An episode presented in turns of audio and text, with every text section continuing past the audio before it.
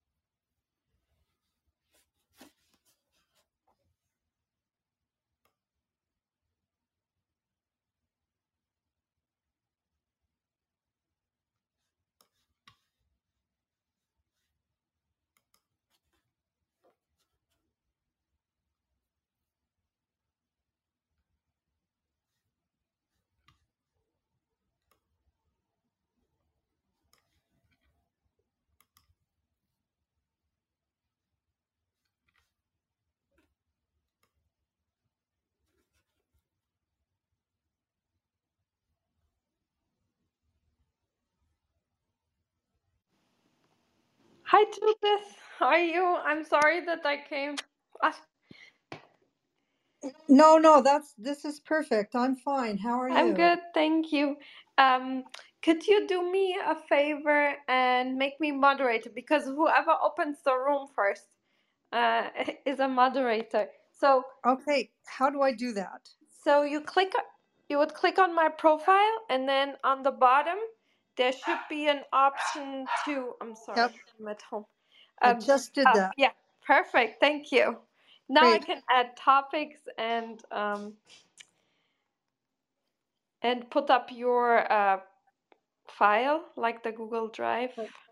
And so can you hear me okay? Yes. Mm-hmm. Yeah, I can hear you perfectly. Can, can you hear me well? Yes. Yes. Perfect.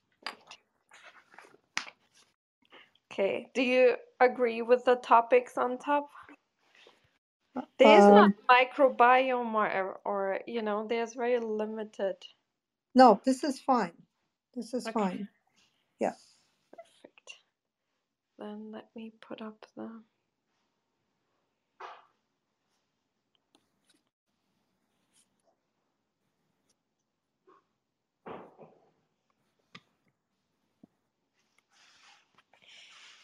Okay, here's the link.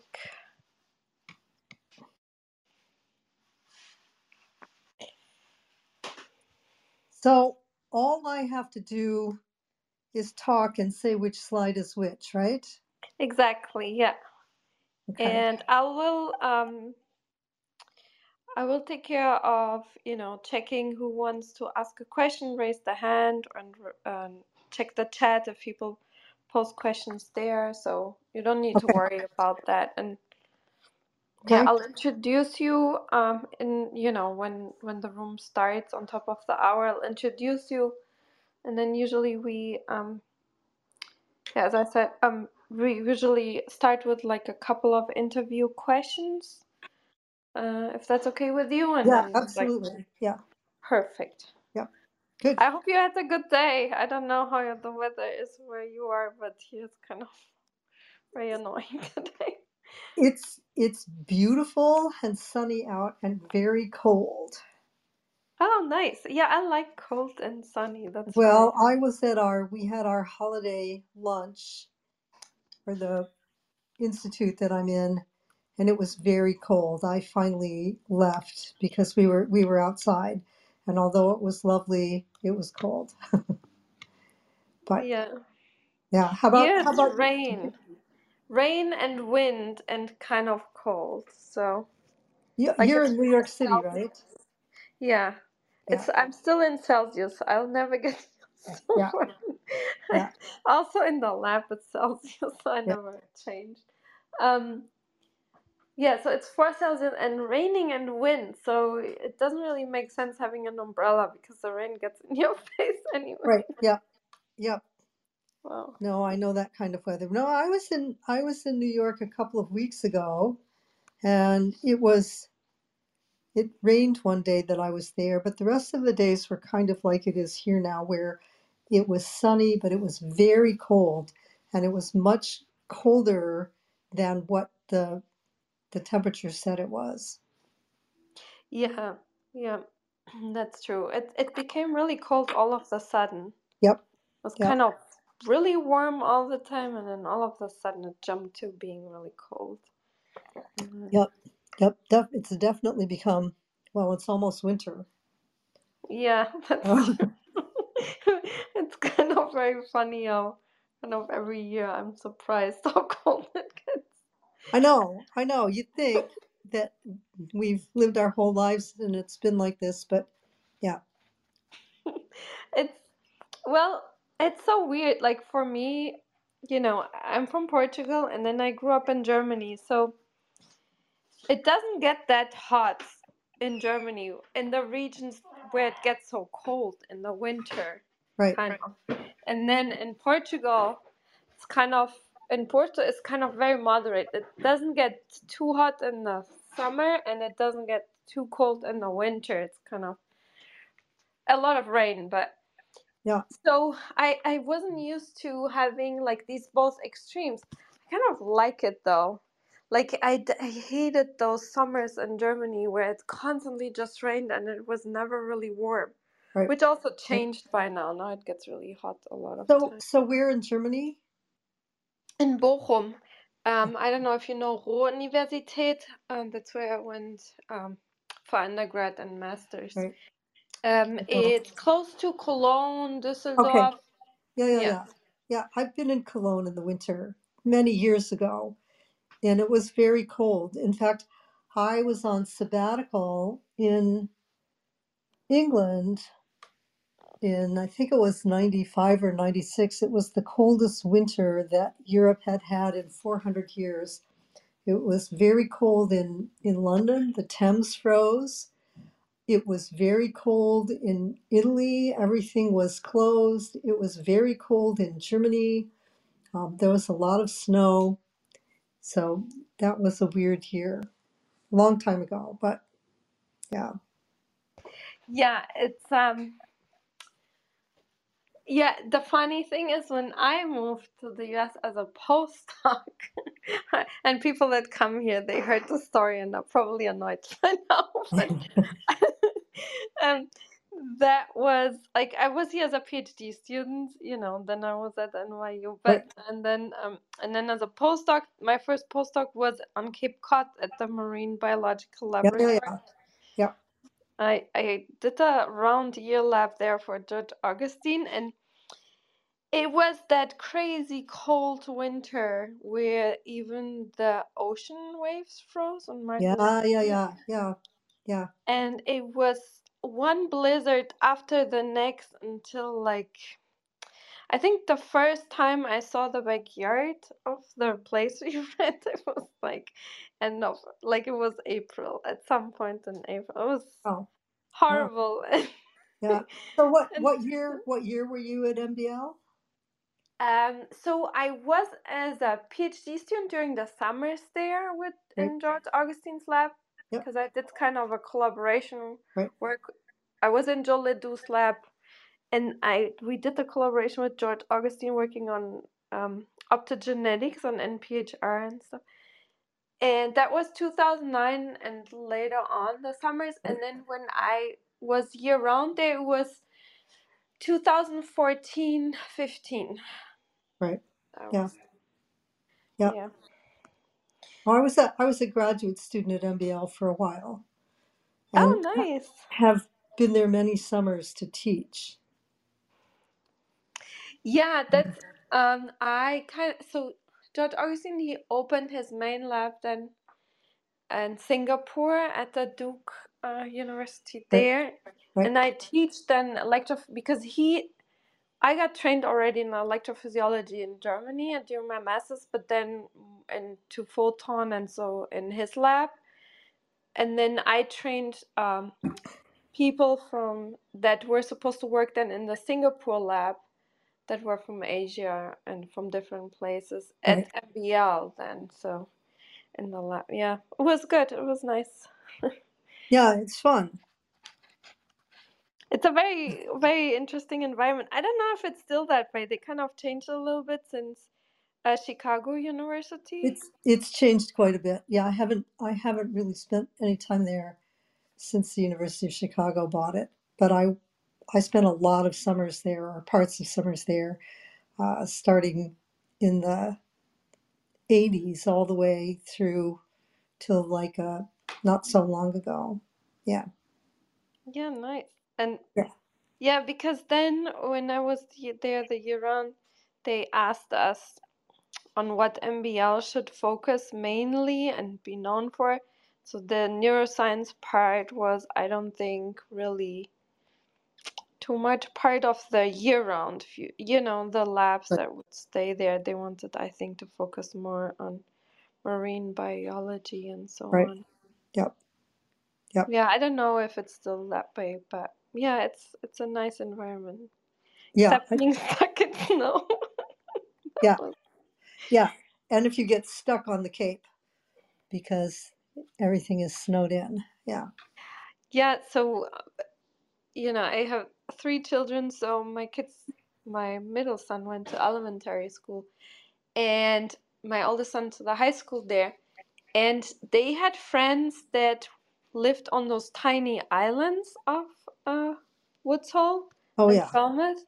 Yep. They couldn't get to school for weeks and weeks, and they were running out of food Yep. because nothing could really get to them because it was really frozen the ocean. So Yep. uh, yeah, Yep. No, it's terrible.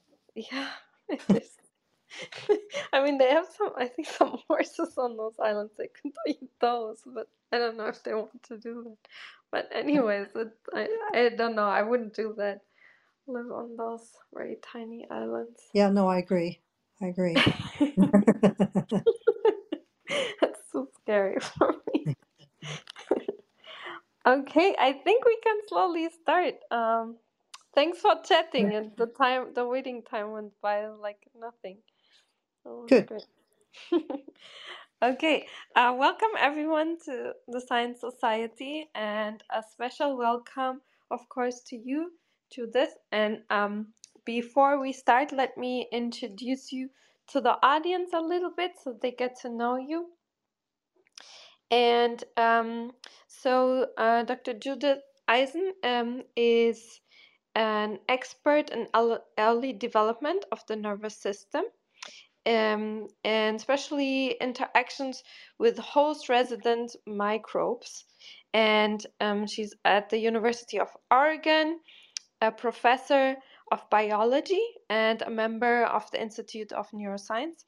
And she's also the co founder and co director of UO's um, science literacy program. And um, Judith is considered um, as a pioneer in establishing zebrafish as a model to study the nervous system. And I know so many people use that model, it's quite incredible. And uh, she's a member of the American Academy of Arts and Sciences, a fellow of the American Association for the Advancement of Science, and she received the prestigious Guggenheim Fellowship in 2010.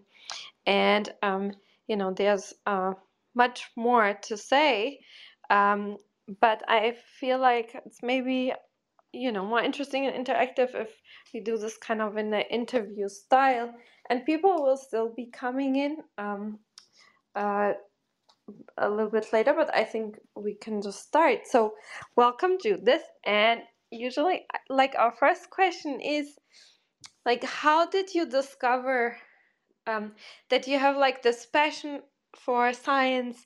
And uh, was it maybe something you always wanted to do since you were a child, or was there maybe a book or a class or something that kind of sparked your interest to to go into this uh, field? Thank you. Thanks, Katerina. So uh, it's really fun to be here. So I think my path to being a scientist was quite different than many of the people I know. It's not something that I was interested in as a child. When I started out thinking about what I wanted to do, especially when I was in college, I was thinking of things like languages and anthropology, and I was particularly interested in things like indigenous languages. But as I took anthropology courses, and of course, this was a very long time ago, um, I discovered that you could study something that ancient people had done and you could make wonderful theories about it, but there was no way to test those theories. Of course, now we have at least some ways to test those theories with all of the advances that have been made in, in genomics and, and other kinds of things. But back then, you really couldn't test them to, to at least not to my satisfaction. So I took some science courses because they were required and I suddenly discovered here was a place where you could make a hypothesis and then you could do an experiment and test it. And it just so much suited the way that I thought about the world that I really switched from wanting to work as an anthropologist or a linguist to wanting to work on, on biology. Wow, that's really interesting. Um, yeah, thank you for sharing that path. Um, which, um, yeah, as as as I agree, it's probably different from um, from many people, but it led to this, you know, uh, wonderful research you do and the work you did and uh, the advancements of knowledge we have uh, thanks to that. So um, the and um, how did this project come about? You kind of talked about you know how you went to biology, but how did you um, start working on the microbiota and being interested, especially also in this combination microbiota with microglia and you know, was it easy to get grants for it or did people not believe you? Like, you know, sometimes there's also a backstory about that. Thank you so much. Right. So, so I was a um, working on development of the nervous system for many years, and I was really lucky to get in on the ground floor of zebrafish. So, for people that don't know about zebrafish, this is a, a small freshwater fish that one of my colleagues, George Streisinger, decided to use as a research organism back in the late 60s and the early 70s. George had been one of the pioneers of molecular biology, and he wanted to switch from doing pure molecular biology to using a genetic analysis to try to understand basically vertebrate nervous system development and and function. And so that was something that I um, switched to uh, for my postdoc. I had actually before that been working on function of the nervous system in Eve Marder's lab using the stomatogastric ganglion, which is a small model system. So for many years, just worked on you know straight development, genetics, molecular biology, um, and cellular processes that were going on during nervous system development. But uh, maybe 15 or 18 years ago, we recruited somebody to my department named Karen Guillemin, who's a colleague of mine now, and we work rather closely together. She was interested in looking at host microbe interactions. This is something that was very new, hardly anybody was studying it. And she wanted to do it in zebrafish, which she'd never worked on. So we we worked together on some of those things. And when she showed me all of the parts of a developing zebrafish that were affected by the host resident microbes, I have to say I was completely shocked. I'd never heard of such a thing. And of course, you know, we all imagined that um, the way development works is it's it's basically mom's genes and then the zygotic genes unfold uh, to allow the developmental process to happen. But to, to see input from microbes was really, really surprising. At this point, nobody had really looked at the nervous system. That when I saw all the effects, I thought there has to be something going on with the nervous system. So we started looking at that intersection. And then, of course, the idea that the immune system and the nervous system interact was not a popular idea back then, but there's mounting evidence of interactions between those systems. And especially when you think about the, the brain, the microglia, which are the resident um, innate immune cells of the brain interacting with the neurons. So we tried to put all that together. And I think as I give my talk, I'll say a little bit about how those things unfolded. So I was really lucky. Um, the behavioral work that I'm going to, to talk about to start with, and then the work that we did with the microbiome was a collaboration with a colleague of mine named Phil Washbourne. There was a, a point a number of years ago that the National Institutes of Health, particularly um, NINDS and NIMH, put out a call for people looking at microbial effects on neural development, and we put in a grant for that. They did not give very many of those grants, but we were really lucky to get one of them, and that really enabled us to, to undertake this work. Well, I'm glad you were lucky because this is really important work, and um, and I'm so glad you you went through with it um, because sometimes it's also risky, right? To to to pioneer things. So I'm glad you did, and uh, thank you so much for sharing that story. And for everyone, the presentation slides are in the folder that's pinned on top of the room. There are three uh, three files, um, and they are they are numbered. So uh, please feel free to follow along with them. And Judith, the stage is yours. Thank you so much. Thank you again, Katerina. I will go ahead and get started.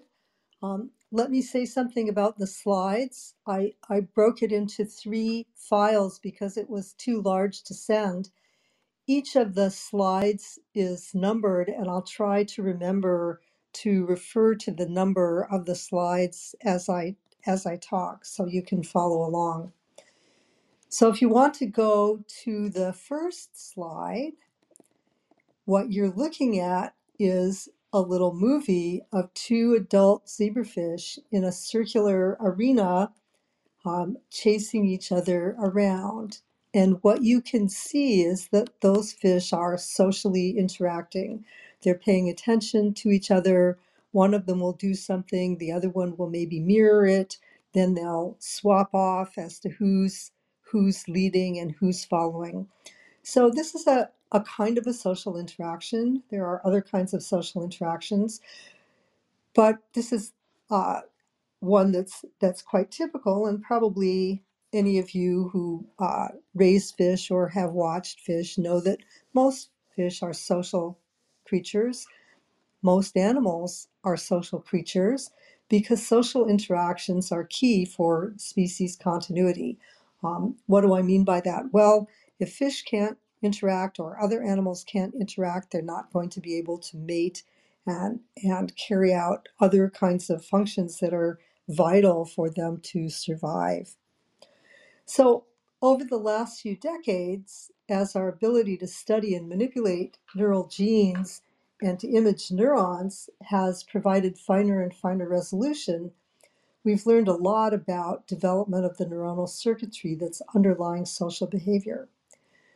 But it was only maybe a decade or so ago that people began to realize that there was another component to this process in addition to the animal's own genes and cells. And that other component was the symbiotic microbes associated with that animal. Despite this realization by at least some people, I think it's fair to say that most of the field doesn't take into account that development and function of neural connections results from a collaboration between a host animal and its symbiotic microbes. So, understanding that intersection is one of the focuses of research in my lab. So, if we move on to uh, the next slide, slide number two, if you want to study these interactions, try to understand the neural basis of them and how the microbiota is affecting them, you really need to develop an assay system. So, the assay system I'm going to tell you about was developed by Sarah Stednitz, who's pictured here. She was at the time a graduate student in the lab of my collaborator, Phil Washbourne.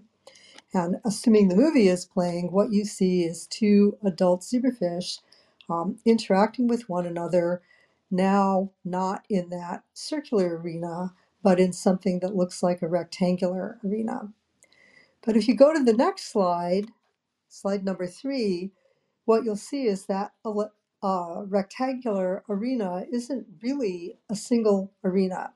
It's two isolated tanks made out of glass that are pushed up against each other, and they have something in between called electrochromic film.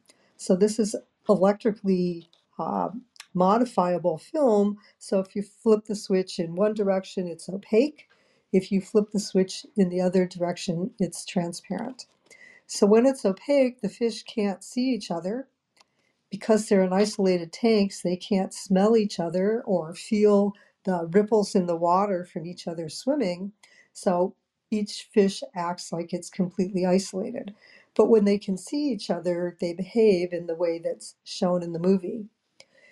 We then have a computer, and this is shown in the next slide, that tracks their movements. So you can see that the uh, the fish spend the bulk of their time pressed up against that glass by the electrochromic film, trying to interact with one another. They spend a little bit of time in the rest of the tank, but not very much. The computer not only can track where the fish are swimming, but if you go to slide number five, the computer can track the orientation of these fish towards one another. And if you go to slide number six, you'll see a little um, plot of this. So the darker areas, the green ones on the left and the kind of pinky ones on the right, show you the orientation of the fish towards one another. So the fish typically are oriented at either 45 degrees or 90 degrees. And this makes a lot of sense if you think about what a fish's head looks like. Its eyes are on the side of its head, so they're oriented in such a way as to be really looking at one another.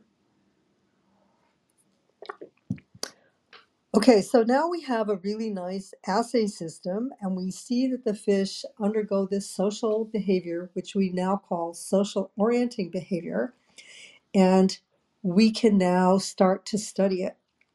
So, the first question that we asked, and that's shown in slide number seven, is what parts of the brain are important for this behavior?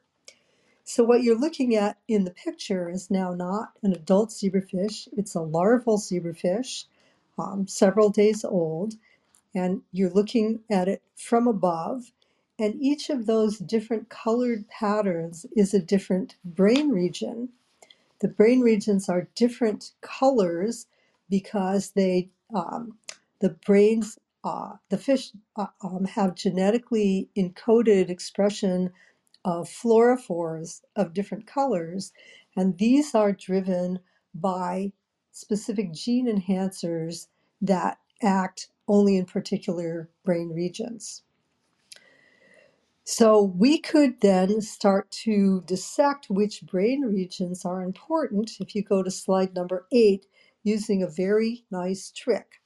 Instead of using those brain region enhancers to drive different colored fluorophores, we could use them to drive nitroreductase.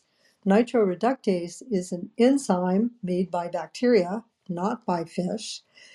But um, if we express it in different cells and then add metronidazole, which is an antibiotic, it kills the cells that are expressing the, the nitroreductase effectively ablating those cells. So we could go through and ablate all these different brain regions and then test the behavior and ask which brain region is required for the behavior. So if you look in the next slide, slide number nine, you see that we found a particular brain region. It's part of the forebrain. It's called the ventral telencephalon, or VTEL for short. That arrow points to it that part of the brain is required for social orienting behavior. In other words, if you get rid of that part of the brain, you don't have social orienting behavior. That's shown in the next slide, slide number 10. So in this case, we've paired a control fish on the left with a fish that has ablated ventral telencephalon neurons on the right. And you can see that the control fish really wants to be friendly and hang out with the other fish, but the fish with the ablated ventral telencephalon neurons is really not interested. So it can't really undergo this uh, social orienting behavior. So I want to say something here that's important. This tells us that that particular brain region, the VTEL, is required for this behavior. It does not tell us that other brain regions are not important in that behavior. So we did ablate some other specific brain regions, and they were not important. But of course, we have not ablated every possible brain region. So there are presumably other regions that also figure into this behavior. Excuse me. So now we know uh, what brain region is important, and we want to ask is the host associated microbiota important? So if you go to the next slide, slide 11, uh, this is a work. This is the work of Joseph Bruckner, who was a postdoctoral fellow in the lab. So I've shown you adult zebrafish interacting with one another so far, but because we're interested in development, we really wanted to look at earlier stages. So if you look at the timeline at the top of the slide, you can see that these VTEL neurons are first visible during the first day of development. We can actually see them using expression of those transgenic uh, fluorophores. So that's how we know when the neurons are first visible.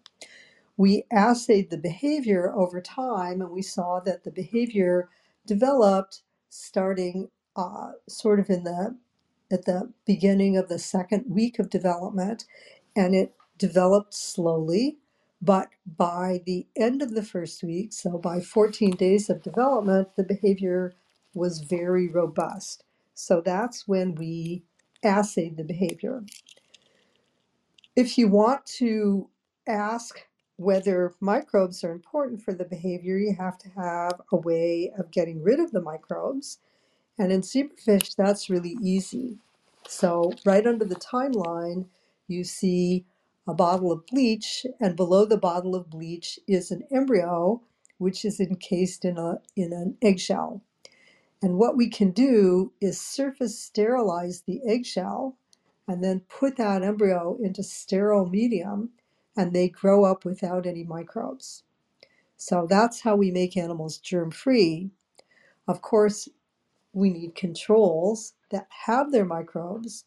So for our controls, which we call conventionalized, we immediately uh, populated them with the normal complement of microbes and it's easy to do this in zebrafish. We can just expose them to water that other fish have been swimming in. So that's what the other part of that diagram shows.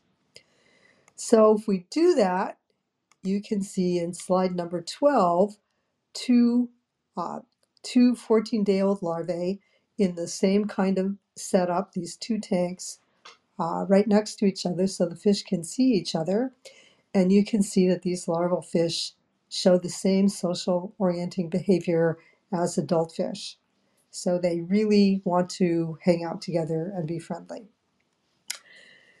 So the next question is Are the microbes important? And if the microbes are important, when are they important?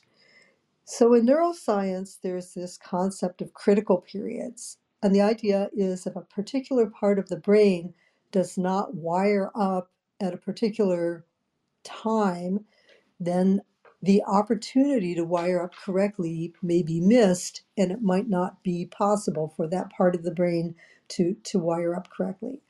So because of the of the time course of development of this behavior, we surmised that these neurons had to start wiring up correctly during the first week of development. So what we did was allow them, and that is shown in the next slide, slide 13.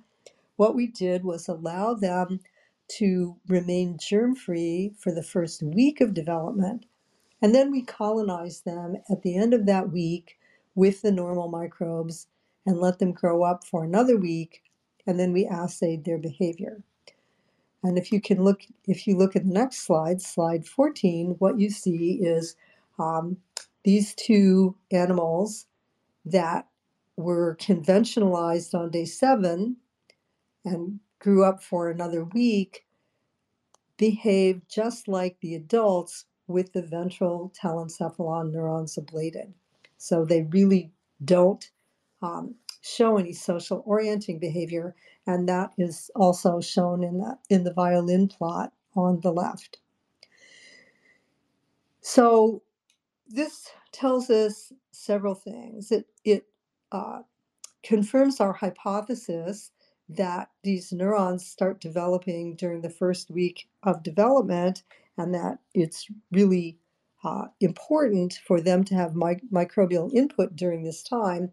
And it also tells us that there's a critical period that microbial input after this time is not going to be sufficient to allow these neurons to develop correctly. So uh, hang on a second, I just need a sip of water here.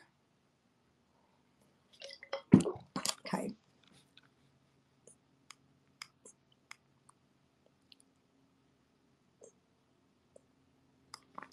Okay, so so what's gone wrong with these neurons in the ventral telencephalon? So here's, if you look at uh, slide 15, this is just a reminder of where the ventral telencephalon is, the region that we know is important. So to begin to ask what's gone wrong with the neurons in this region of the brain, we actually need to be able to look at the neurons. So although it doesn't show in this particular picture, there's a lot of neurons in this uh, region that's green that has the arrow pointing to it. If you look at slide 16, you can see a blow up that shows some of the neurons. This just shows you one plane of that. So there's there's neurons above and there's neurons below, but you can see each of those little round blobby things is a neuron. So to characterize the neurons, what Joseph did was take advantage of a, of a technique that allowed him to label only a few neurons in any particular brain. Um, and then he could actually characterize the morphology of those neurons. So if you look in slide 17, you can see just a diagrammatic representation of what those what one of those neurons looks like in an animal that has its normal uh, microbes.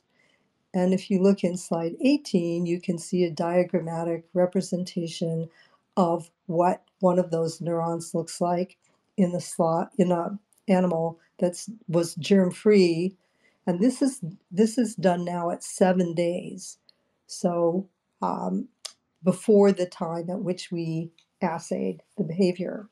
And what you can see is that the neuron in the germ-free animal is uh, has much more extensive arborization, many more processes. So this tells us a few different things. One of the things it tells us is that whatever's gone wrong is not just some sort of nutritional problem.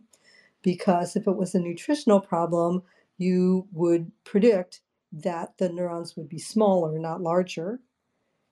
The neurons are larger. Um, and it also uh, uh, tells us that somehow the circuitry uh, that these neurons form is not going to be appropriate because if the neurons are sending processes to the wrong place, they're going to make synapses in the wrong place with the wrong neurons. So the, the normal circuitry is not going to work. So Joseph did more characterization of this that's shown on slide 19 with something that is called Sholl analysis. The idea here is you take one of these neurons, of course, the neurons are three dimensional, but you can flatten them down to two dimensional. So you can see this neuron with these concentric rings about it, and you ask how many times the processes of the neuron cross those rings. And that gives you a measure of neuronal complexity. So if you look at slide 20, what you can see is the germ-free neurons shown in green are significantly more complex than the conventional neurons, which are shown in gray. So this is seven days, well before the behavior is uh, is very robust, but at the time that we thought that the uh, uh, neurons would need to be really starting to make their appropriate connections. If you look at in slide 21, what you see is this only gets worse over time. Even though now we've introduced back the normal microbes, this problem continues to get worse and the, the neurites become more complex. And slide uh, 22 shows some quantification of that. So again, this shows us that that first week is a really important time for um, establishing uh, the appropriate neuronal connections and the appropriate processes, and that we can't, there is a critical period because introducing the, the microbiome back at the end of the first week does not alleviate the problem. Okay, so these neurons have extraneurites. Um, there, there's, they have much more elaborate neurites. How does this happen? So if you look at slide 23, you will see a cell type that we immediately suspected. These are the magenta cells. They're called microglia. And uh, assuming the movie is playing, you should be able to see them interacting with the neurons in this part of the brain, the ventral telencephalon. The neurons are green.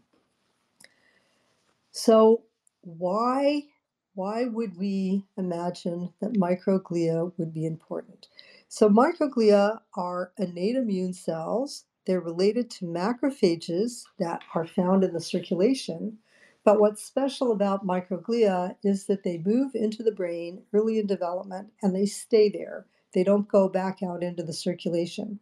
So they serve as the immune cells of the brain. They do lots of things. For example, if there's um, some sort of pathology, a brain injury, or some kind of infection, they will clean up dying neurons and they will uh, they will uh, excuse me respond to other inflammatory conditions. But if you look at slide 24, you'll see something else that's really important that microglia do, which is a process called pruning. So, kind of surprisingly, during nervous system development, at least in vertebrate animals, many neurons make supernumerary projections and supernumerary synapses. And those synapses have to be pruned back in order for the circuitry to be appropriate. And I think um, this is a this is a picture that we stole off the internet from an artist named Julia Yellow, but I think you can realize that this is a really important process if um, internet artists are are putting it up on their website. So this is really critical. You know, you might think more synapses would be better, but if there are more synapses, they're going to be on appropriate neuro- inappropriate neurons, and they're just going to cause the circuitry to to fire at the wrong times and so the, the uh, behavioral outputs will not be correct. So we wanted to, uh, to look more at these microglia, if they are really the intermediary between the host associated microbes and the brain, we ought to be able to manipulate them in a variety of ways to try to mimic what we see in the germ-free state. So if you look at slide 25, this shows you a different view of the microglia. The microglia are all in purple. The VTEL region is that kind of grainy looking dark region in the center. And so if we look at the number of microglia in that VTEL region, in conventional animals and in germ free animals, we see that there are fewer microglia in that region in the germ free animals. So somehow the microbiome is uh, regulating the abundance of microglia in the ventral telencephalon. This picture also shows another assay system. So what we um, can do is take pictures like this. This, again, is a 2D representation of something that's three dimensional, but we can scan through uh, in three dimensions, and the computer will reconstruct for us all of the processes of those neurons, so all of that grainy black stuff, and we'll um, give us a give us a readout of the density of the neuropil. So those are the, the processes of these neurons, and it gives us a very easy uh, way to ask whether whether um, we see uh, extra supernumerary processes, as I showed you when I showed you the individual neuron. So what we decided to do, excuse me, was knock down a gene called IRF8.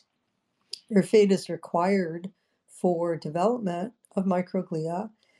And if you look at the next slide, slide 26, you can see if we knocked down IRF8, we saw fewer microglia in the in the VTEL region of the brain.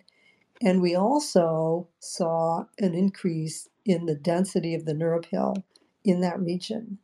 So that tells us that microglial abundance is really important. And the microbiome is regulating the abundance of the microglia, and the microglia are important for uh, uh, preventing or from restraining these uh, supernumerary um, projections made by the VTEL neurons in the germ-free state. Okay, so now what we'd really like to know is some of the molecular mechanisms understanding this. What are the what are the underlying molecular pathways? And to begin to look at this, if you go to slide 27, we collaborated with Michelle Massaquoi, who was at the time a graduate student in my colleague Karen Guillemin's lab. So I mentioned Karen Gilliman at the very beginning when I said that uh, that uh, her work helped spur me to think about the role of microbes in brain development. So what Michelle Massaquoi did was to use single cell RNA sequencing to compare the genes expressed in conventional zebrafish larvae with those expressed in germ-free zebrafish larvae to ask what genes were, uh, what gene expression was regulated by the microbiome. And so uh, Michelle looked at a lot of different cell types and one of the cell types that we found in the single cell RNA sequencing was the was the microglia. And so then Joseph started looking at microglial genes that might be important. So one gene that we immediately thought might be important, or, one set of genes, were members of the complement signaling pathway. So you might think of complement signaling in wound healing and scar formation, or excuse me, scab formation. But it turns out that the complement pathway is also important in pruning. If you look at slide 29, you can see that these genes in the complement family um, have decreased expression in the germ-free larvae. And so if you haven't seen these kinds of charts before, the, the names on the left are the, are the names of several different genes in the complement uh, pathway. The size of the dots tells you how many of the cells of that type express the gene, and the color tells you the relative expression levels. So you can see that expression levels of all of the genes in this pathway are are decreased in the germ-free state. So if you go to slide 30, you can see work from another laboratory, Ben uh, Barres's laboratory, showing some of the importance of complement in this pruning process. So microglial cells, shown in turquoise here, actually decorate synapses that are uh, marked for degradation with C3, which is a member of the complement signaling pathway. And then they use um, C1q to actually degrade those synapses. And this is uh, shown again in more detail on slide 31. So we decided to focus on um, C1q, and that's shown in slide 32. Zebrafish have two copies of C1q. They have C1qa and C1qb. And so those are the two genes that we focused on.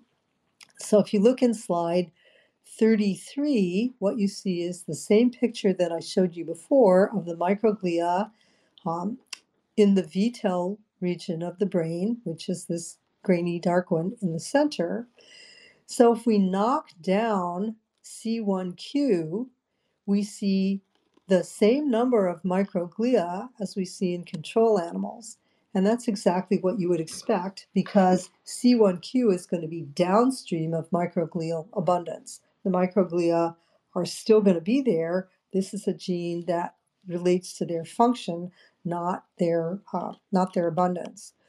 But we do see that the forebrain uh, neuropil density is increased when we knock down C1q, and that is what we would have predicted. That was our hypothesis because we, um, based on the changes in gene expression, uh, imagined that C1q is part of the process by which these microglia under, undertake their, their pruning.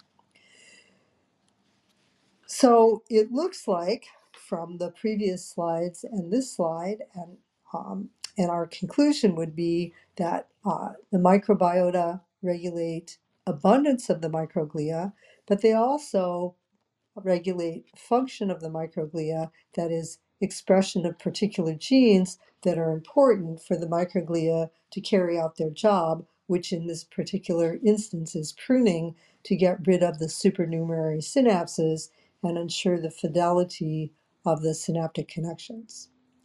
Okay, so now we know something about the cellular properties. We know a little bit about the uh, molecular properties of what's going on in the microglia. And one of the big questions that we're interested in is what kinds of signals are the microbes making to affect the microglia? So if you look in slide 34, we've tried to address that here.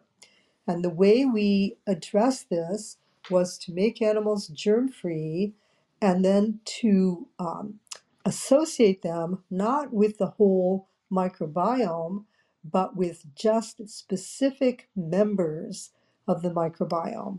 And we tried this with three different members of the microbiome Aro, which is Aeromonas, Ent, which is Enterobacter, and Staph, which is Staphylococcus. Staphylococcus is a gram positive bacterium. Uh, Enterobacter and Aeromonas are gram negative bacteria, and these are all bacteria that have been isolated from zebrafish. And what we saw is that all of these um, of these bacterial isolates had some ability to affect both the number of microglia and the neuropil density. So this suggests to us that there's perhaps some common uh, molecular feature of these particular bacteria and maybe other bacteria as well that can influence the microglia. We don't yet know what this molecular feature is, but of course that's something that we're very interested in and something that we're, we're working to understand.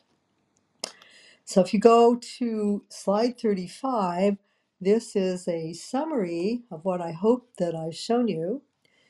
So some sort of common bacterial products coming from bacteria that are probably located in the intestinal tract, although we don't know that for sure, influence the microglia. And they influence the microglia in a couple of ways.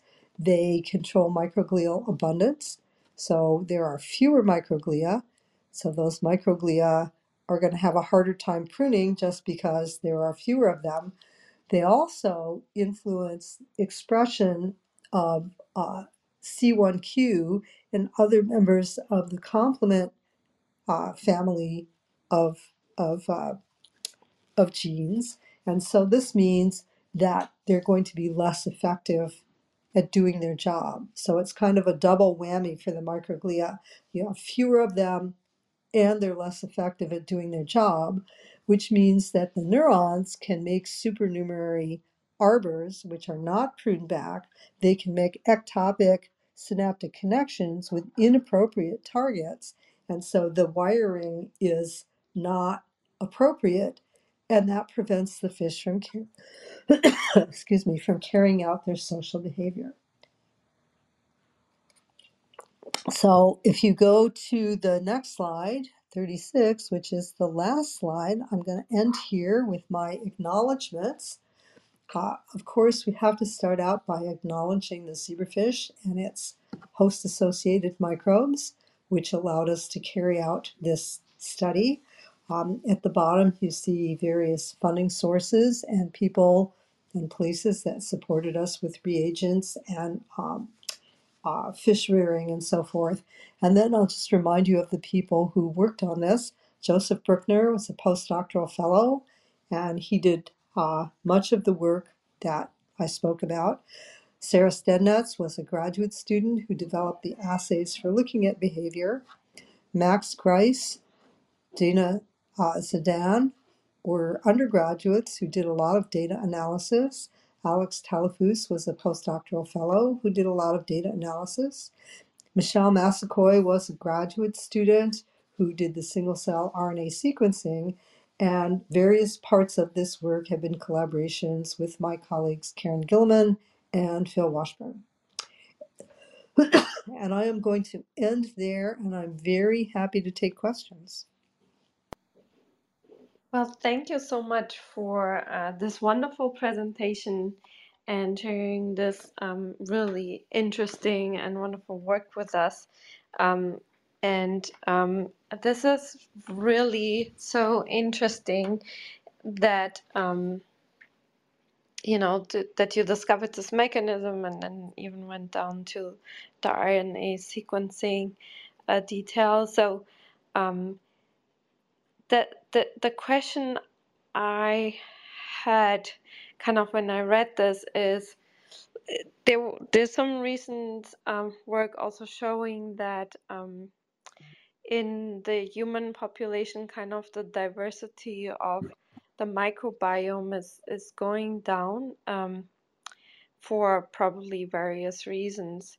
Um, I'm not sure how good that data is and you know human studies and so on, but assuming that that would be true, uh, could that explain like the the rise in mental health and neurodevelopmental disorders such as autism and so on, or would that be a too simplified um, interpretation of the work? That is a really fantastic question. And I think the answer to it, of course, is we don't know yet, and it's very complicated. But there are there are some uh, pieces of information that we have. Um, so there are neurodevelopmental disorders such as uh, autism spectrum disorder is the one that's uh, particularly in which uh, uh, case it's known that at least some people have an altered microbiome. And there have been some studies transplanting in microbes from people who are not autistic and showing some rescue of behavior, which is how autism is diagnosed. So that suggests that it could be uh, uh, a change in the microbiome. It doesn't really say yet whether it's because there are microbes that are missing or there are uh, microbes there that shouldn't be there, but I think those are things that people who study human patients are, are actually starting to pursue, and we'll know more about it. Um, there, there, there are a lot of people who are thinking along the same lines that you suggested that the change in the microbiome, the decrease in the diversity of the microbiome in uh, people who eat a Western diet um, is really highly correlated with the rise of neurodevelopmental disorders and later neuropsychological disorders. And there are people researching that. Um, it you know it seems like a plausible explanation, but like everything else, you have to delve into it deeply, and it's hard to do those kinds of studies on people and it's especially hard to do those kinds of studies on people at scale. But there's a lot of interest, and people are really working hard on this to, to try to understand it. Um, I think this this research, you know, used to be kind of esoteric, but it's really coming into its own now, and I think we'll know a lot more about this in the next few years. Yeah, thank you so much for that answer. That uh, is really interesting. And the other thing that I'm concerned about, and we had like a couple of guest speakers here, is that at the same time also the microbiome of the soil, uh, due to various reasons, is also declining the variety. You know, which could we don't know enough yet, and maybe there are species do you think there are species dying out that we will need and we don't know of them? And they'll just be gone and we all stuck in being depressed. I don't know. these are these are great these are great questions and questions to which we don't know the answer. And and these questions are important at multiple scales. So I saw this morning an article in the New York Times which looked at the uh, the the rapid loss and continuing loss of habitat for vertebrate species and how you know trying to make some ideas about how that may affect the planet. So you can think about it at that level and loss of plant species too. Many plant species are being diminished or lost. Vertebrate species insect species microbes. How is this, you know, what are the long-term effects of this? I think we don't we don't really know yet, um, but it's definitely a big worry. One way that microbes are different than uh, say vertebrates or plants is that microbes can share genes, and especially in the intestinal tract, there's a lot of evidence for gene transfer between microbes. So maybe it doesn't matter so much if you have microbe X, if you have all of microbe X's gene functions.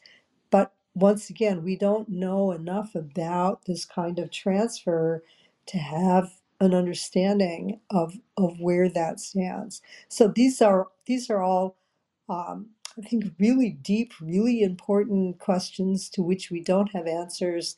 And the, the, the challenges that we're facing in the world right now make it really important to try to get some answers and to think about what sort of conservation measures we really have to accelerate if the answer is yes, we need these species.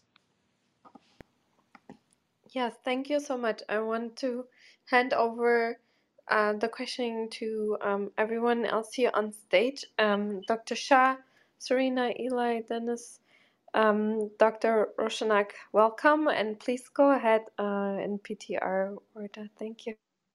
Thank you so much, Judith. That was a wonderful presentation. And uh, out of my curiosities about the interaction of the gut microbiota and immune system, as we know that the zebrafish is very unique uh, material and we can just follow up with the both type 2 um, you know immune response as well as the um, adaptive as well as the uh, initiate immune system response.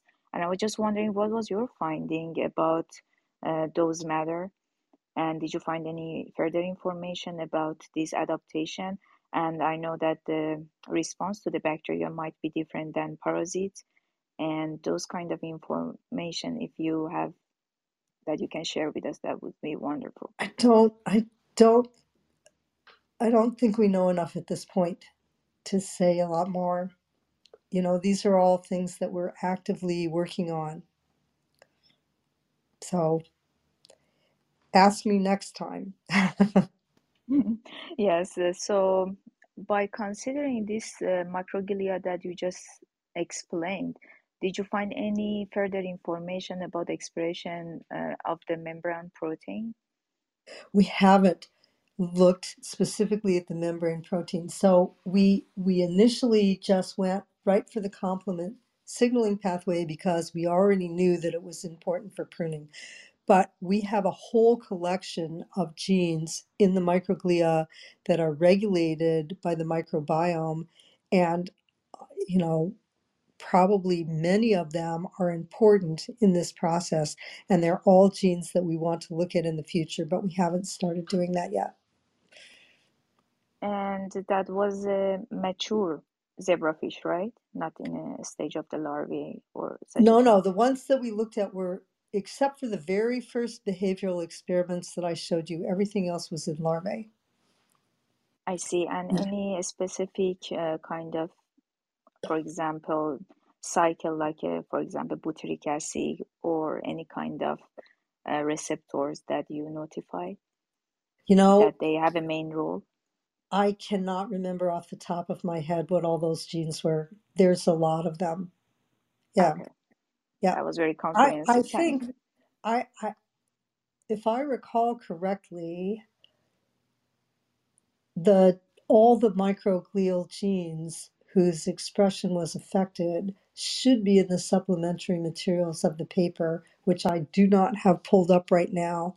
Um, but of course, it's all you know available online. I just don't remember off the top of my head. As part of the mapping, you mean? You had the Yeah, mapping? yeah, Okay, yeah. I see. So thank you so much. I'm passing the mic to the next person. Hello. Um, yeah, fascinating um, presentation. I caught the the tail end of it after slide 24 or so, but the connection between the microbiome and synaptic pruning um, strikes me as particularly interesting, um, and that the microglia are the mediators of that. Um, I have uh, two questions. One, um, I've been very curious in, about the interaction of astrocytes in uh, in in uh, neural information processing. Um, and I'm curious um, in in your work, um, eh, could you comment on the in any level of involvement or interaction between the microglia and the astrocytes? And as a second question, I'm curious if you can comment on um, you know so this the I'm still piecing this picture together, but a microbiome influencing uh, through microglia to for synaptic pruning. Um, you know, any uh, do well, how much do we understand about the nature of you know which synapses get pruned and why? Um, and it would be really cool if there was a relation between those two questions. Yeah, yeah. Great question. So let me start with the astrocytes. We have not looked at astrocytes until a few months ago, or maybe it was last year. Uh, everybody said, oh, zebrafish, they don't have astrocytes. And of course, that's impossible. They're vertebrates, they have to have astrocytes, but nobody had discovered astrocytes. So um, uh, Kelly Monk, who's at uh, Oregon Health and Sciences University, discovered astrocytes in zebrafish larvae and has good markers for astrocytes. We have not looked at them. But what I will tell you is just because the microglia are involved in this pruning does not mean that the astrocytes are not also involved in the pruning. It's completely plausible. We just have not looked at that. We're getting the markers from the Monk lab, and it's something that we'd like to look at because obviously these are important cell types. Um, in terms of how astrocytes or microglia determine which synapses are important and which ones should be pruned. The idea is that neural activity is important in this process, but that might not be the only thing that's important in the process. So, in our particular case, we have not looked at all at neural activity, so we really we really don't know um, what it is that would tell a microglial cell or an astrocyte, hey, this is a, this is a synapse we want to keep, versus hey, this is a synapse we don't want to keep. I think that's a really critical question, and I think in most places we we don't know the answer to that question. It's amusing that it was only recently discovered that zebrafish have astrocytes. I didn't, I wasn't aware that it it was thought that they didn't. I thought they were Well, ubiquitous. it, it it's not so much that it was thought that they didn't. Nobody had found a marker that distinguished astrocytes from other cell types. So if you don't have a marker, does that mean you don't have the cell, or do, does it mean that it's masquerading as something else, or it doesn't express the marker? And I have to say, um, one of the long-standing questions that I have asked my students in my course when I teach over decades now is how many markers do you need to recognize a particular cell type and be really sure about what it is?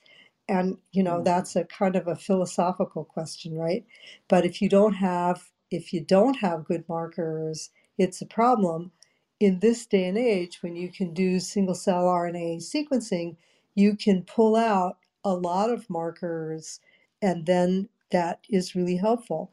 So, for example, for identifying the ventral telencephalon microglia, I think Joseph used something like 75 markers to uniquely identify those cells. So there's no Mm. one gene that tells you that it's a particular cell.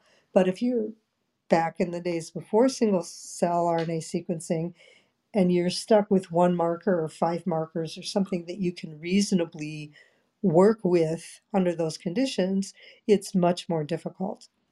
So I think, uh, you know, some of these are questions of, of, of scale and just technical ability to, to recognize something. Very interesting. Thank you so much. I'll pass the mic to Eli. Uh, thanks, Serena, and, and uh, thanks, Judith. Mm. Uh, absolutely fascinating. Uh, I regret uh, coming in late, but I look uh, forward to listening to the replay for, for what I missed.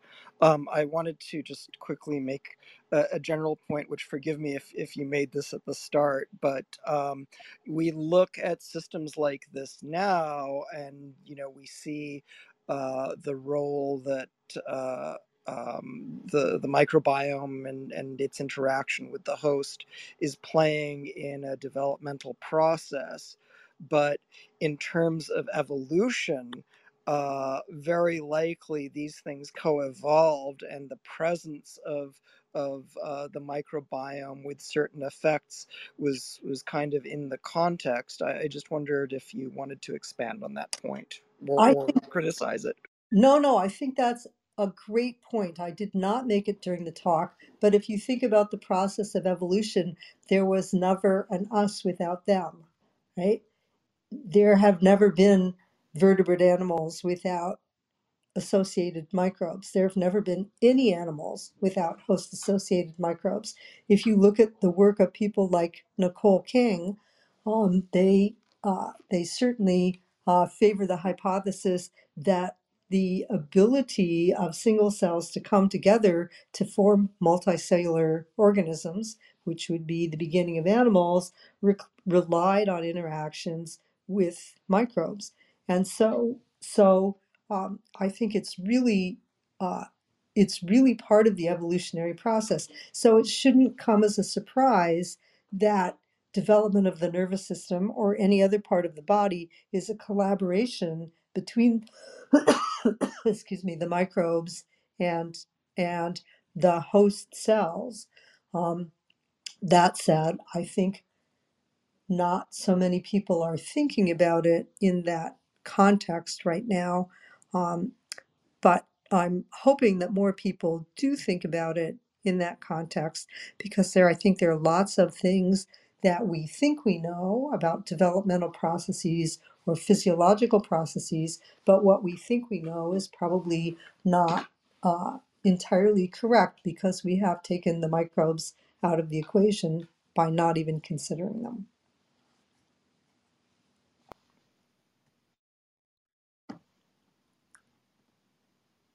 Yeah, thank you for the for those questions. Uh, yeah, Dr. Roshanak, please go ahead. Hi, thank you so much. Um, thank you for this wonderful talk. Unfortunately, my internet was is really uh, spotty right now where I am. Uh, and again, I like Eli. I'm very happy that they're going to. I'm going to be able to watch the replays, so I can properly see all the slides and go through the talk again. I know um, there was a PNS PNAS paper earlier this year um, that talked about uh, microglia and um, their importance uh, on chandelier cells in um, some mouse research uh, that shows uh, how they were uh, critically relevant for cognitive function um, and um, specific to a developmental time period um, to help the synapses form and um, it's sort of in line with what you were talking about here. Um, and my question is so I think that's very interesting because now we have even more information continually sort of pointing in the same direction. Um, humans who are born through C section have a lot less um, microbes, right? Than those who are um, delivered vaginally. And yet, I don't know of any correlation between neurodevelopmental disorders and this change in the um, uh, number of microbes that a, a, human baby would have at birth. I don't know if you know about that or not. Um, I know that, like you were saying in the, the autism spectrum, that actually uh, patients who had um, were on the spectrum whose feces were transferred to mice who were engineered to be germ free ended up having symptoms that mimicked autism. Mm. So it goes both ways, right? But um, and the and the brain of of those uh, who have ASD, you know, their heads and their brains are bigger at birth, lots of connections, but then over time, then that actually flips around the other direction. Um, so when you were talking about, you know, the basically the idea of sort of too many or uh, connections or sprouting or whatever, um, I, I just kind of see like there's this sort of tenuous connection, but I there's it's almost like there's a missing link somewhere. Do you know what I mean? I'm just wondering if you can comment on that at all. Gosh, I wish I I wish I could fill in that missing link. Um, I'd be getting the Nobel Prize next week or whenever I know, right? if I could. well, I'm trying to help you out here. so, so um, babies who are born uh, by C-section have a microbiome that looks much more like the skin microbiome than like the the gut microbiome, at least initially, but that changes over time and it changes fairly rapidly. And the microbiome, you know, we don't really understand the rules for microbiome assembly, but it does assemble over time and it changes over time and and uh, you know it's changing at least in the early formative stages during the time uh, when the when the brain is changing and synapses are forming and processes are growing.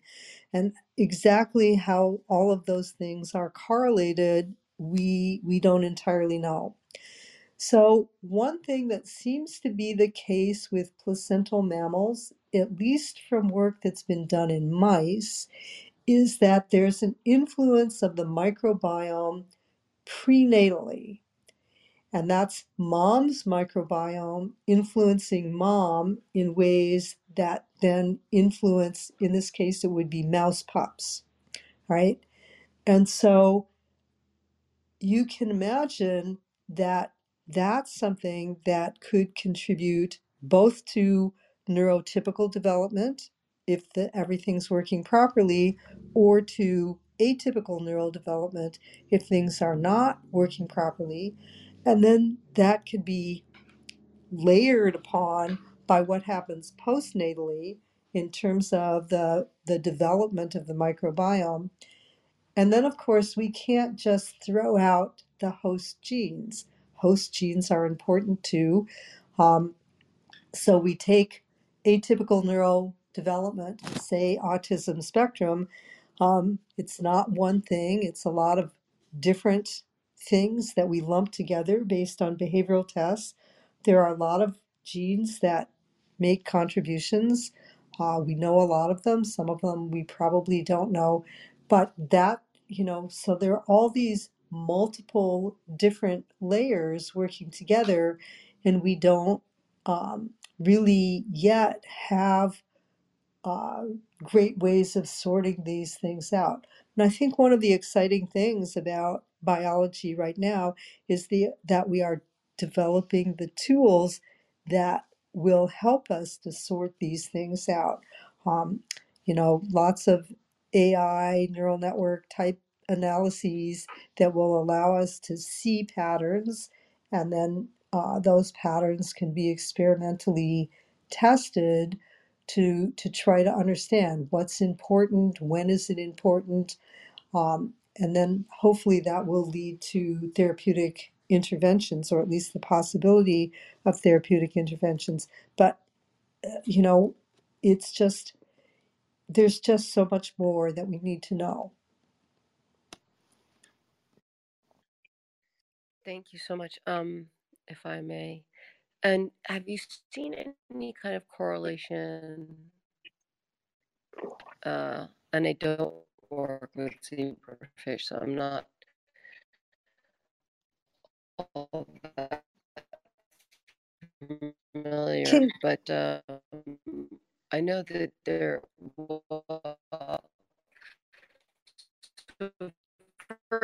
First of all, we know very well you can change the micro uh, of a person in about a month or something like that. GABA, dopamine, serotonin, all kinds intimate correlation between sleep and um, and, and our wonder. Um, and of course the the glioglymphatic toxins getting us to be able to function properly is there any kind of correlation that you found or that you're this I have to say, I'm Can you s- sorry, but I missed a lot of what you asked because it, um, I think of poor internet connection. So maybe can you repeat it, or if somebody else got it all, maybe they can repeat it? Yeah, it's two in the morning and I'm in the Middle East. It's really tough. I'm sorry. Yeah. So, Oh, so your question was about right serotonin? I can Am hear I you better now. You, Sorry. nope, you're Yeah, you're found. You were you were asking about serotonin? um, no, I think it's, I do have, can you hear me at all? Sorry. You're you're in the matrix. May, maybe if you could type your question into the room chat. Yeah, yeah, that would be great. And then if somebody could read it to Uh, the me, yeah. production of neurotransmitters. Uh, Um, I'm sorry, Dr. Roshanak. Um, if you could type the question in the chat, then I'll read it out to Judith, and um, and we can go from there. Um, John and Nas, and before we we continue, I wanted to check with you, Judith, how much time you have left, like how many questions you still have time for before. we we could keep going for another 15 minutes. Okay, Is perfect. Yeah, thank you so much for giving us uh, more time. So, um, okay, uh, John, uh, Dennis, you also uh, didn't ask a question. In case you want, please, you know, unmute and Nas, please go ahead. Mm, okay. Uh, thank you. Can you hear me? Yes. Okay. Yeah, a very interesting talk. So I'm just wondering. So there are lots of patients see who uh, had a see in, uh, uh, uh, small bowel or large bowel removed, uh, and uh, so do they have any kind of see like a Uh, uh, uh, effective uh, for the patient? So have you ever studied this kind of patient? I have not, and I've not read anything about it. I will just say I'd be surprised if there was not an effect, but I but I don't know what that effect would be. And I don't offhand know whether anybody's studying it, but I'm guessing somebody will be. So we'll hopefully know more about this soon. Yeah, there are quite a few see patient has uh, see this problem or probably doing some uh, experiment in see uh, mice or rat maybe can provide some more information with that. Ab- absolutely. Yeah. Yeah. Thank you.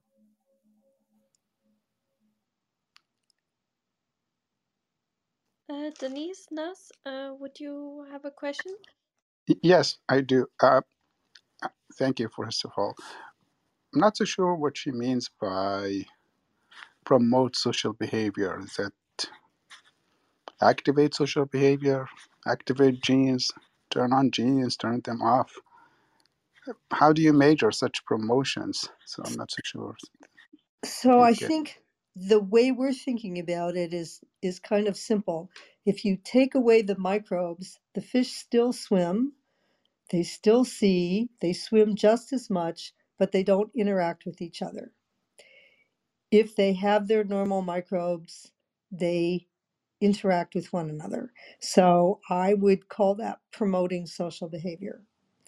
Um, it's not meant to be the idea that that the microbes are purposefully making the fish interact. We don't know that. You know, promote there is just a a, word that's meant to de- describe the fact that um, the microbes are necessary. So I guess we could restate it as saying the mi- excuse me, the microbiome is necessary for social behavior. thank you. That's much further.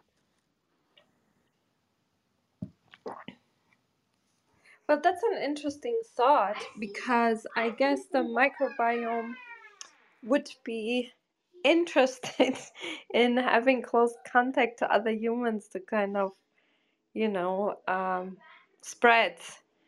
Uh, would that make sense? Right. So that's that's a really good point. If you have fish and they're not interacting with each other, they're not going to spread excuse me, spread their their microbes to each other. And um, one would think, um, especially you know after we have been through this COVID pandemic, that one of the things that microbes want to do, whether you're talking about vi- viruses or bacteria, is they want they want um, more hosts so that they can because they expand the, their populations and they need new environments in which to live but of course we don't that's that maybe is uh, teleological thinking and we don't know that that's the case It's a very interesting theory. It's the microbes responsible for space exploration, of course. Right. Um, can you guys hear me now? Is it better? Yes, much better. Yeah, yeah, yeah. Oh, thanks. Sorry, I'm, I'm in a. It's the middle of the night. I'm in the Middle East and I have a terrible connection. I keep falling out. I apologize. And thank you for your patience. So, in short, before I lose the connection again, um, I was just asking about the correlation because the microbiome can be changed relatively quickly and organically, and it is responsible for production of various neurotransmitters, including those that would relate to um, mood, anxiety, etc. And we know that social connection improves mood, decreases anxiety, so on and so forth, um, and that there's an intimate relationship between sleep um, and um, chronic inflammation, uh, disturbance of the microbiome, uh, mental health, so on and so forth, and then the glial lymphatic or the lymphatic system that releases the toxins in the human brain during sleep. So I'm wondering if there's any kind of uh, correlation that you may have found, and I'm not familiar with zebrafish, um, that might be that might speak to sorry that might speak to that a little bit. So we have not looked at that, but I can direct you to other laboratories where they study mice and also people. So John Cryan's laboratory in Ireland and Jane Foster's laboratory in Canada, um, where those are the kinds of things that they are looking at. Um, we just haven't done it in, in zebrafish so far. So I can't say much. What kind of like sleep wake cycles do they have? Do, do you know anything about that? Um, yeah, people have studied their sleep wake cycles, so they they do uh, they do have a sleep like state um, in the in the dark. Um, and people have done some exploration of, of other things that are um, affected by the sleep wake cycle, but um, not so much the kinds of things that we've been looking at. just out of curiosity on on that point there was something recently about spiders uh, displaying uh, dreaming like activity do do they uh, do anything similar I, I saw that article about spiders. I think that's fascinating. Um, so I'm I'm trying to to recall, and I I just don't know how much people have looked into, you know, whether fish have a REM sleep like state or things like that. Somebody might have done it, but off the top of my head, I cannot recall. If if nobody's done it I- it's it's pretty ripe because if spiders do it then Yeah, absolutely. Yeah.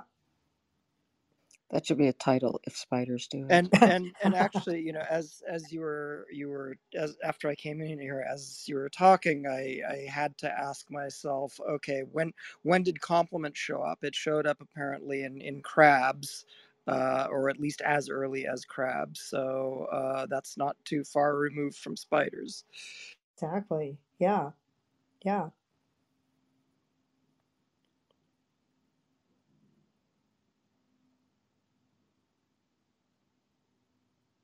Well, thank you so much. That that is such an interesting discussion uh, with the spiders and um um h- how's do they have a microbiome then too? Like, and that's interesting. When it's interesting to think But about doesn't when everything have a microbiome? Every, everything has a microbiome. everything. I mean, Yeah. if you if you think about every every uh, multicellular organism on this planet has a microbiome. So plants, all all animals. In in most animals, a major portion of the microbiome is going to be in the intestinal tract, but there are also microbes all over the outside too, which are probably different than the ones in the intestinal tract. So everything has a microbiome. Um, we don't know so much about the microbiome of everything. People have looked at the Drosophila microbiome a bit, and it also affects the nervous system.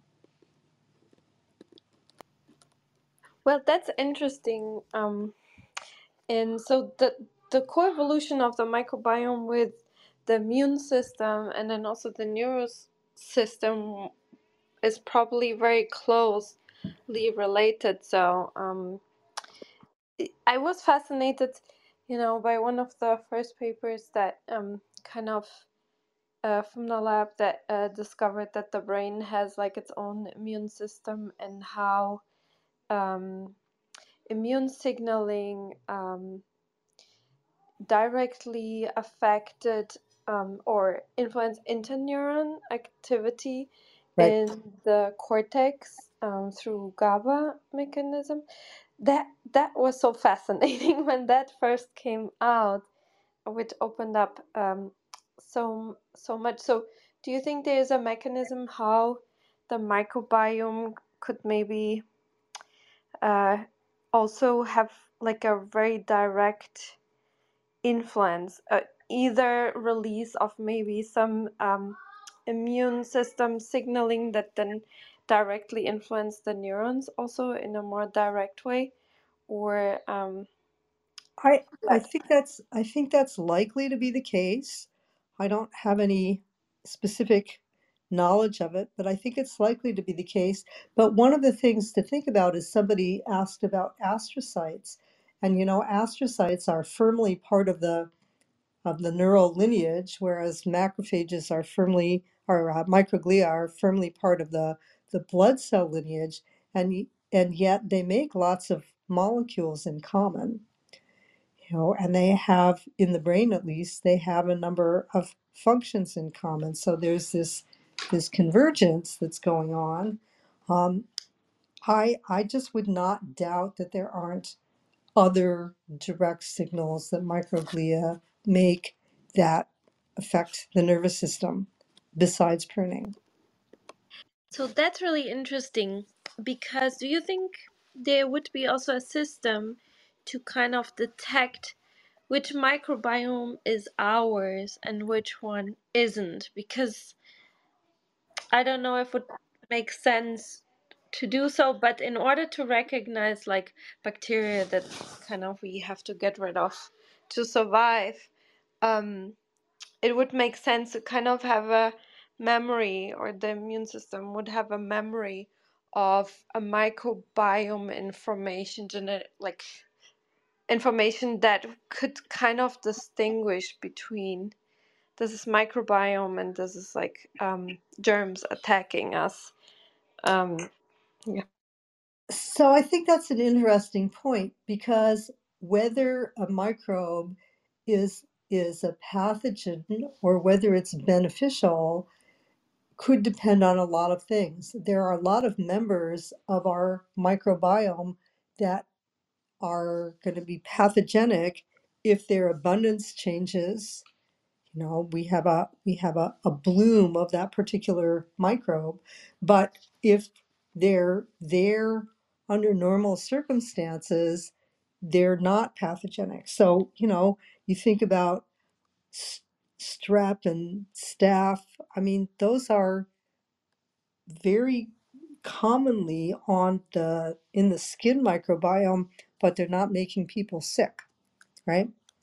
And so um, I think one of the things that the microbiome does is it educates the immune system about what's uh, what's a beneficial microbe, what's a pathogen, how to distinguish them, and when to distinguish them, and what are the you know what are the um, I'll use a very teleological word here, criteria by which they should be distinguished. But there has to be a mechanism for that. You know, a lot of these microbes that we find in the zebrafish um, microbiome, for example, we find Vibrio there. It's a Vibrio that's related to Vibrio cholera. We know if we have a bloom of those Vibrio, excuse me, it's very pathological, but it's a normal member of the microbiome. It's there all the time, and it's not a problem most of the time. And the same thing is true with our microbiomes. yeah the the thing is going back to the uh, to the diversity loss is that basically the training then of the immune system would kind of be more and more poor Right. could that lead to more false positive and also contribute to like um, autoimmune disorders like increase in diabetes and allergies and so on just due to the fact that there's not enough microbiome diversity to get trained on so we just attack randomly you know have more false positives i don't know maybe that's too far fetched but I, I, I, you know, I think it's, uh, I think it's a completely reasonable hypothesis. I don't think we have the answer, but I think it's a complete, completely reasonable hypothesis and something that uh, can then be tested, and people are trying to test that. Well thank you This oh victoria yeah please go ahead your last you have the last Sure. question It's a it's actually a very basic question, but I'm curious because you studied zebrafish. Do they start their journey in life with a microbiome? Because my understanding for at least humans and other mammals, a lot of that is actually ingested during the birth canal and birth That process. so it's the same thing in fish. They're thought to be sterile inside their eggshell, but um, the eggshell does accumulate microbes on it. And when they hatch out of the eggshell, they start assembling their microbiome. So, you know, they're going to hatch out of their eggshell not exactly the same time that a animal animal would be born through the birth canal, but you know, it's kind of the same thing. So they would uh, they would start out sterile and then accumulate their microbiome later. So there are going to be some aspects of development that are not going to be regulated by their microbiome. Now, in a placental mammal, it could be excuse me, regulated by mom's microbiome. And I guess in a zebrafish, it could be regulated by things that mom packaged into the egg based on her microbiome. And that's something that's completely unstudied. But but it bears uh, noting that complement uh, itself recognizes bacteria. So Right. uh, so this is kind of like right at, at the borderline between uh, uh, the microbiome and innate immuni- immunity affecting development. Yeah, absolutely. Yep. Well, thank you so much for this wonderful presentation and for answering so many questions. And thank you everyone for asking all these interesting questions. It was such an interesting discussion. So, to this, I hope you enjoyed it and thank you so much for being here. And you already mentioned earlier, maybe you'll come back one time next year around this time of the year so. That would be amazing. Thank you. I, I would love to. Uh, thank you, everybody, for thank you, Katerina, for inviting me. Thank you, everybody, for a great discussion. I, I'm going to have to stop talking now because you can probably hear I'm starting to get laryngitis. But this was really fun, and I would love to come back. Wonderful. Uh, we always enjoy, enjoy hearing that, you know, our speaker enjoyed it. So uh, please rest, uh, have a good weekend and happy holidays. And um, I hope, you know, we hear each other one day again. Thank you. Great. Thank you. Thanks, Thank you so everyone. much. Thank you. It was great. Thank you. Thanks, everyone. And um, yeah, if you like discussions like this, follow the club. We have another room tomorrow, actually, this week, with Dr.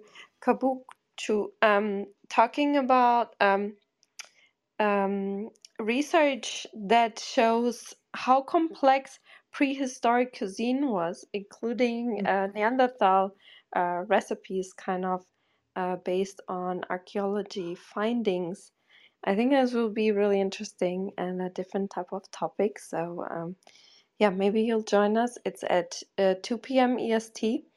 And uh, we have one more room before the holidays on Monday with Dr. Yan Young from UC Davis and how he developed a lensless 3D camera. Um, that um, is also a really interesting novel development. And um, then we'll have a room again January 5th. So, um, yeah, these two are the last rooms of this year. And in the meantime, maybe we'll do a room about capturing, talking about highlights. We had so many guest speakers that were so amazing. So we thought kind of would be really interesting to have like um, kind of a summary room and everyone can share what their kind of favorite thing is they learned or surprising thing they learned throughout this year. I think I've never learned so much from so many different research topic like fields uh, since we did our club. So uh, that that's really amazing. So yeah, I'll announce that um, probably on Monday when we'll have that room. So thank you very much, um, and I hope I hear you all back again. Thank you, Judith, and uh, I hope you feel better. Thank you again, and um, see you in the future. Yep. Thank you. Bye, everyone. Thank you. Bye. Bye. Thanks for the talk. Best of luck.